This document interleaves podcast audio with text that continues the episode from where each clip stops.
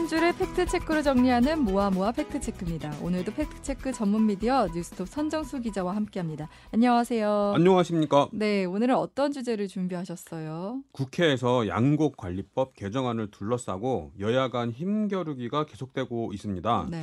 정부는 남아도는 쌀을 줄이기 위해서 쌀 적 정 생산 대책 이런 걸 발표를 했고요. 네. 밥맛 좋기로 소문난 신동진 벼를 퇴출시키려고 하다가 유예 기간을 부여하는 등 갈팡질팡하기도 했습니다. 오늘은 음. 쌀 정책에 관한 팩트 체크를 준비해 봤습니다. 신동진벼 정말 얘기도 많이 들어보고 되게 좀 맛있는 쌀로 알고 있는데 왜 퇴출 논란이 있었던 건지 이제 살펴볼게요. 실제로 신동진 쌀 어때요? 드셔보셨어요? 네. 지금 먹고 있는 쌀이 신동진 쌀인데요. 네. 신동진 쌀 괜찮습니다. 이게 어. 일단 평판이 워낙 좋고요. 네. 그리고 어뭐갓 지은 밥은 다 맛있잖아요. 음. 근데 좋다 좋다 하니까 어 이게 맛있다는 느낌적인 느낌 뭐 이런 건지 모르겠는데 네. 어, 저는 굉장히 불만 없이 잘 먹고 음. 있습니다. 신동진 쌀은 언제부터 먹기 시작한 거예요? 1992년부터 8년 동안 연구 개발을 시, 작을 했다고 합니다. 아. 농촌진흥청에서 네. 예산으로 어, 수백억을 들여가지고 개발을 한 품종인데요. 자연적으로 난 게 아니라 개발을 한 품종이군요. 예, 뭐 네. 요즘 벼들은 다 이제 품종 개량을 하니까요. 어. 예. 어, 밥맛이 좋고 수확량이 10아르당 596kg 정도로 많아서 어, 2018년부터 지난해까지 5년 연속으로 국내에서 가장 많이 재배하는 품종 으로 기록이 되기도 했고요. 네. 전라북도는 2022년 기준 전체 벼 재배 면적의 53%를 이 신동진 벼가 점유하는 것으로 나타났습니다. 어, 진짜 굉장히 많이 나오고 있는데, 네. 근데 이 신동진별을, 물론 이제 정부가 유예 기간을 뒀다고 앞에 설명했지만, 왜 퇴출시키려고 했던 거예요? 대표적인 쌀 같은데. 네. 네.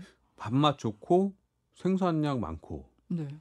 생산량이 많아서 어, 퇴출. 생산량이 많다는 건 좋은 거잖아요, 사실은. 좋은 좋은 건데요. 좋은 네. 건데 지금 우리나라 상황이 좀 특수하잖아요. 네.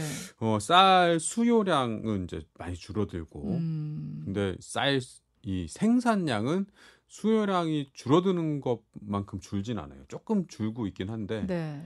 그래서 쌀 가격이 떨어지고 어. 예.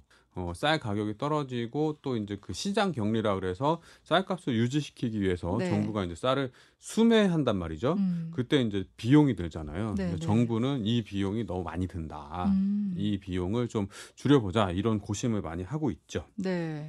그래서 정부가 지금 고민하면서 내놓은 대책들이 있는 거잖아요. 예. 이 생산량이 많은 벼 말고 네. 그러니까 옛날에 우리 그 1960년대 70년대에 통일벼 뭐 이런 거 있었잖아요. 네, 네. 그 생산량을 엄청 늘려놓은 품종 개량한 쌀 네. 이런 것들이 있었는데 이거 밥맛이 별로 안 좋아요. 이런 음, 쌀들은. 네. 어, 그래서 정부가 추진하는 대책은 고수확 쌀이 아니고 네. 밥맛이 좋고 품질이 좋은 일, 병충해에 강해서 생산이 안정적으로 일정 정도의 수량이 확보되는 그런 음, 종류로 쌀 품종을 개량을 하고 네. 그리고 지금 논에서 쌀 재배하고 있는 생산 면적을 다른 작물로 좀 바꿔보자. 아, 논 콩, 뭐 네. 밀, 뭐 이런 것들로 바꿔보자 이런 음. 겁니다. 왜냐하면 어, 논을 다 갈아 엎어버리면 나중에 막 그 생산 대흉년이 들었다거나 뭐 아니면 우크라이나 전쟁 사태 뭐 이런 것처럼 뭐 국제 그 공급망이 막 그 불안할 때 그렇죠. 이럴 때 수급이 제대로 안 될 수가 있으니까 네. 유사시를 위해서 논 면적은 어느 정도 유지를 하고 음. 그 논에다가 다른 작물을 재배하도록 유도를 하겠다. 어. 이런 정책을 펴고 있습니다. 그러면 이제 기존에 신동진벼를 재배했던 농가들 입장에서는 반발할 수밖에 없겠어요. 예, 신동진 벼가 이제 서해안 지역의 그 기후에 맞춰서 개발한 쌀이기 때문에 전북, 아. 전남 뭐요 여기서 많이 재배를 하거든요. 네. 그래서 전북 지역에서 굉장히 반발을 거세게 했는데요. 음. 전북도 의회는 지난 27일 기자회견을 열고 정부 정책을 철회하거나 최소한 유예해 달라 이렇게 요청을 했습니다. 네. 근데 생각해 보면 예. 성 기자는 하루에 밥 공기로는 얼마나 드세요? 뭐 식욕 폭발하면 많이 먹긴 하는데 네. 잘 많이 안 먹죠. 그렇죠. 예. 요새 빵도 먹고 예. 뭐 샐러드도 먹고 뭐 예. 워낙 먹을 게 많다 보니 그런 예. 것 같은데 그러면 이제 이렇게 쌀 소비량이 줄었으니까 근본적으로는 이제 생산량을 줄여야 하긴 할 것 같아요. 그렇습니다. 우리가 살고 있는 음, 경제 체제는 네. 자본주의 경제 체제, 그죠? 자본주의는 수요 공급의 원칙이 지배하는. 음. 근데 이 쌀이라는 게 수요 공급 곡선이 잘 안 맞아 들어갑니다. 네. 왜냐하면 어, 정부가 개입하기 때문인데요. 음. 왜 개입을 하느냐? 비상 사태가 발생하면 국가가 국민들의 생존을 책임져야 되잖아요. 그렇죠. 네. 쌀이 우리나라 주식이잖아요. 음. 그래서 정부는 공공 비축 제도라는 거를 운영을 하고 있습니다. 네. 그래서 유사시에 대비해서 국민들이 먹고 살 수 있는 어, 쌀을 뭐 쌀뿐만 아니라 뭐 여러 가지 품목들을 비축을 하고 있긴 한데요. 네. 주식이 쌀이니까 음. 어, 이 쌀을 비축을 하고 있습니다. 그래서 생산량이 소비량보다 많아도 음. 그 많은 남아도는 물량을 정부가 사들이기 때문에 네. 생- 어, 많이 남아도라도 가격이 그만큼 떨어지지가 않는 거죠. 음. 그리고 어, 쌀이 기계화율이 굉장히 높습니다. 네. 논벼 음. 기계화율이 얼마냐면 99.3%. 그러니까 거의 사람의 손보다는 기계가 한다는 그렇죠. 거죠. 그래서 그 농촌 현장에서 어떤 얘기가 있냐면 네. 네. 쌀 농사는 정장을 입고도 지을 수 있다. 어, 그 정도예요. 예. 어. 그러니까 지금 그 게다가 이제 농촌의 어, 인력 구조가 굉장히 고령화돼 그렇죠. 있잖아요. 네, 그래서 네. 예순 환갑 지나도 청년회장 하시는 분들도 있고 음. 벼농사를 짓는 그 고령층의 농민에게 음.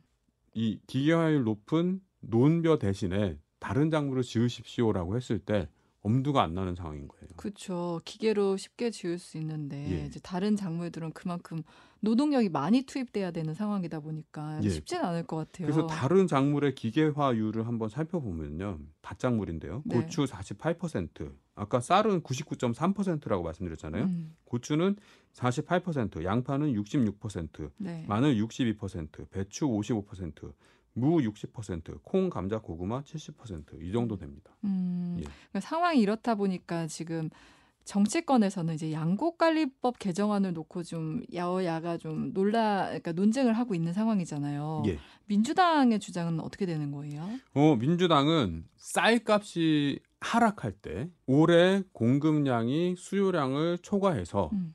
쌀값이 그러니까 시장 가격이 쌀 시장 가격이 급락할 경우에는 어, 수요량을 초과하는 부분에 대해서 정부가 의무적으로 수매하도록 네. 법을 마- 어, 개정을 하려고 하고 있습니다. 네, 네. 근데 어, 정부와 여당은 어떤 입장이냐면 의무 수매 조항을 넣어 놓으면 네. 의무 수매 조항이 농민들에게 어, 쌀을 아무리 많이 상- 생산을 하더라도 정부가 다 사주게 된다 음. 이런 신호를 준다 네. 이렇게 보고 있습니다. 그래서 음. 기존에 어, 쌀을 짓다가 다른 작물을 짓는 논에 다시 쌀로 돌아오게 된다. 아. 여태까지 했던 정책적 노력이 다 물거품이 되는 상황이 온다. 음. 이렇게 우려를 하고 있는 거죠. 그리고 네. 생산량을 초과하는 그 남아도는 쌀을 수매하는 그 비용이 연간 뭐한 1.4조 정도 들 거다. 어. 재정에 부담이 된다. 네, 네. 이런 이유로 어, 반대를 하고 있습니다. 음, 지금 민주당은 3월 본회의 통과를 벼르고 있는데 좀 어떻게 될까요? 이게 법이요. 네. 일단 국회를 통과를 하잖아요. 음. 그러면 대통령이 서명을 하고 아, 네, 네. 국무회의에서 이제 승인을 해야지 공포가 된단 음. 말이죠. 근데 어, 국회 지금 이게 그 양곡관리법 개정안이 이재명 미- 더불어민주당 대표의 1호 법안 뭐 음, 이렇게 불리는 네, 네, 법이거든요. 네, 그래서 네. 민주당이 굉장히 통과에 사활을 걸고 있습니다. 음, 본회의는 통과할 수 있을 것 같아요. 네. 그지만 이게 의무 수매 조항이 들어있는 한 정부 여당은 대통령에게 거부권 행사를 건의하겠다 음. 이런 입장을 계속 밝히고 있거든요. 네, 네. 만약에 국회를 통과하더라도 대통령이 거부권을 행사한다. 법안에 음. 서명을 하지 않는다. 그러면 이 법이 발효되지 않습니다. 좀 양쪽 주장을 들어보면은 또 예. 다 일리가 있는 것 같아요. 성 기자가 생각할 땐 좀 대안이 있을까요? 큰 틀에서 봤을 때는 변화해야 되는 부분 맞는 것 같아요. 음, 쌀 생산량을 줄이고 그리고 그 쌀을 짓는 그 논에다가 콩이라든지 밀이라든지 왜냐하면 이게 식량 안보라는 관점에서 봤을 때 그렇죠. 우리나라 쌀은 지금 그 자급률이 100%를 넘어요. 음. 근데 밀 1%, 뭐 2%, 뭐 이 정도거든요. 음. 전량 수입이라고 봐도 됩니다. 사실은 네. 콩도 굉장히 어, 이 자급률이 낮고요. 음, 그러면 자급률이 낮은 다른 작목들, 다른 품종들을 우리가 자급률을 높여야 될 필요가 있죠. 그래서 네. 남아도는 쌀을 짓는 그 면적에다가 콩이라든지 밀이라든지 이런 걸 지어서 자급률을 높이는 음. 방향이 식량 안보 차원에서 네. 좋은 거죠. 음. 근데 이게 하루 아침에 되는 게 아니단 말이죠. 네, 네. 그렇다면 기술 개발을 해서 그 농촌에 쌀 만큼 쉽게 다른 작물을 지을 수 있도록 음. 만들어 줘야 되고 네. 그 시간을 벌 동안에 쌀 농사를 잘 짓고 쌀값이 급락 폭락하지 않을 그런 방안을 마련을 해야죠. 음, 예. 그러니까 어느 한쪽의 주장만 막 들어다 아, 죄송해요. 말 다시 할게요. 그러니까 양쪽 주장 다 일리가 있어 보여서 뭐 어느 한쪽이 맞다 틀리다 하긴 어려운 것 같고 성 기자 말씀대로 좀 절충안을 찾아서 이제 기술 개발도 같이 하고 또 자금률도 높이는 방향으로 가야 되지 않을까 이런 생각이 듭니다. 네, 오늘 모아모아 팩트 체크는 여기까지 할게요. 지금까지 선정수 기자였습니다. 고맙습니다. 고맙습니다.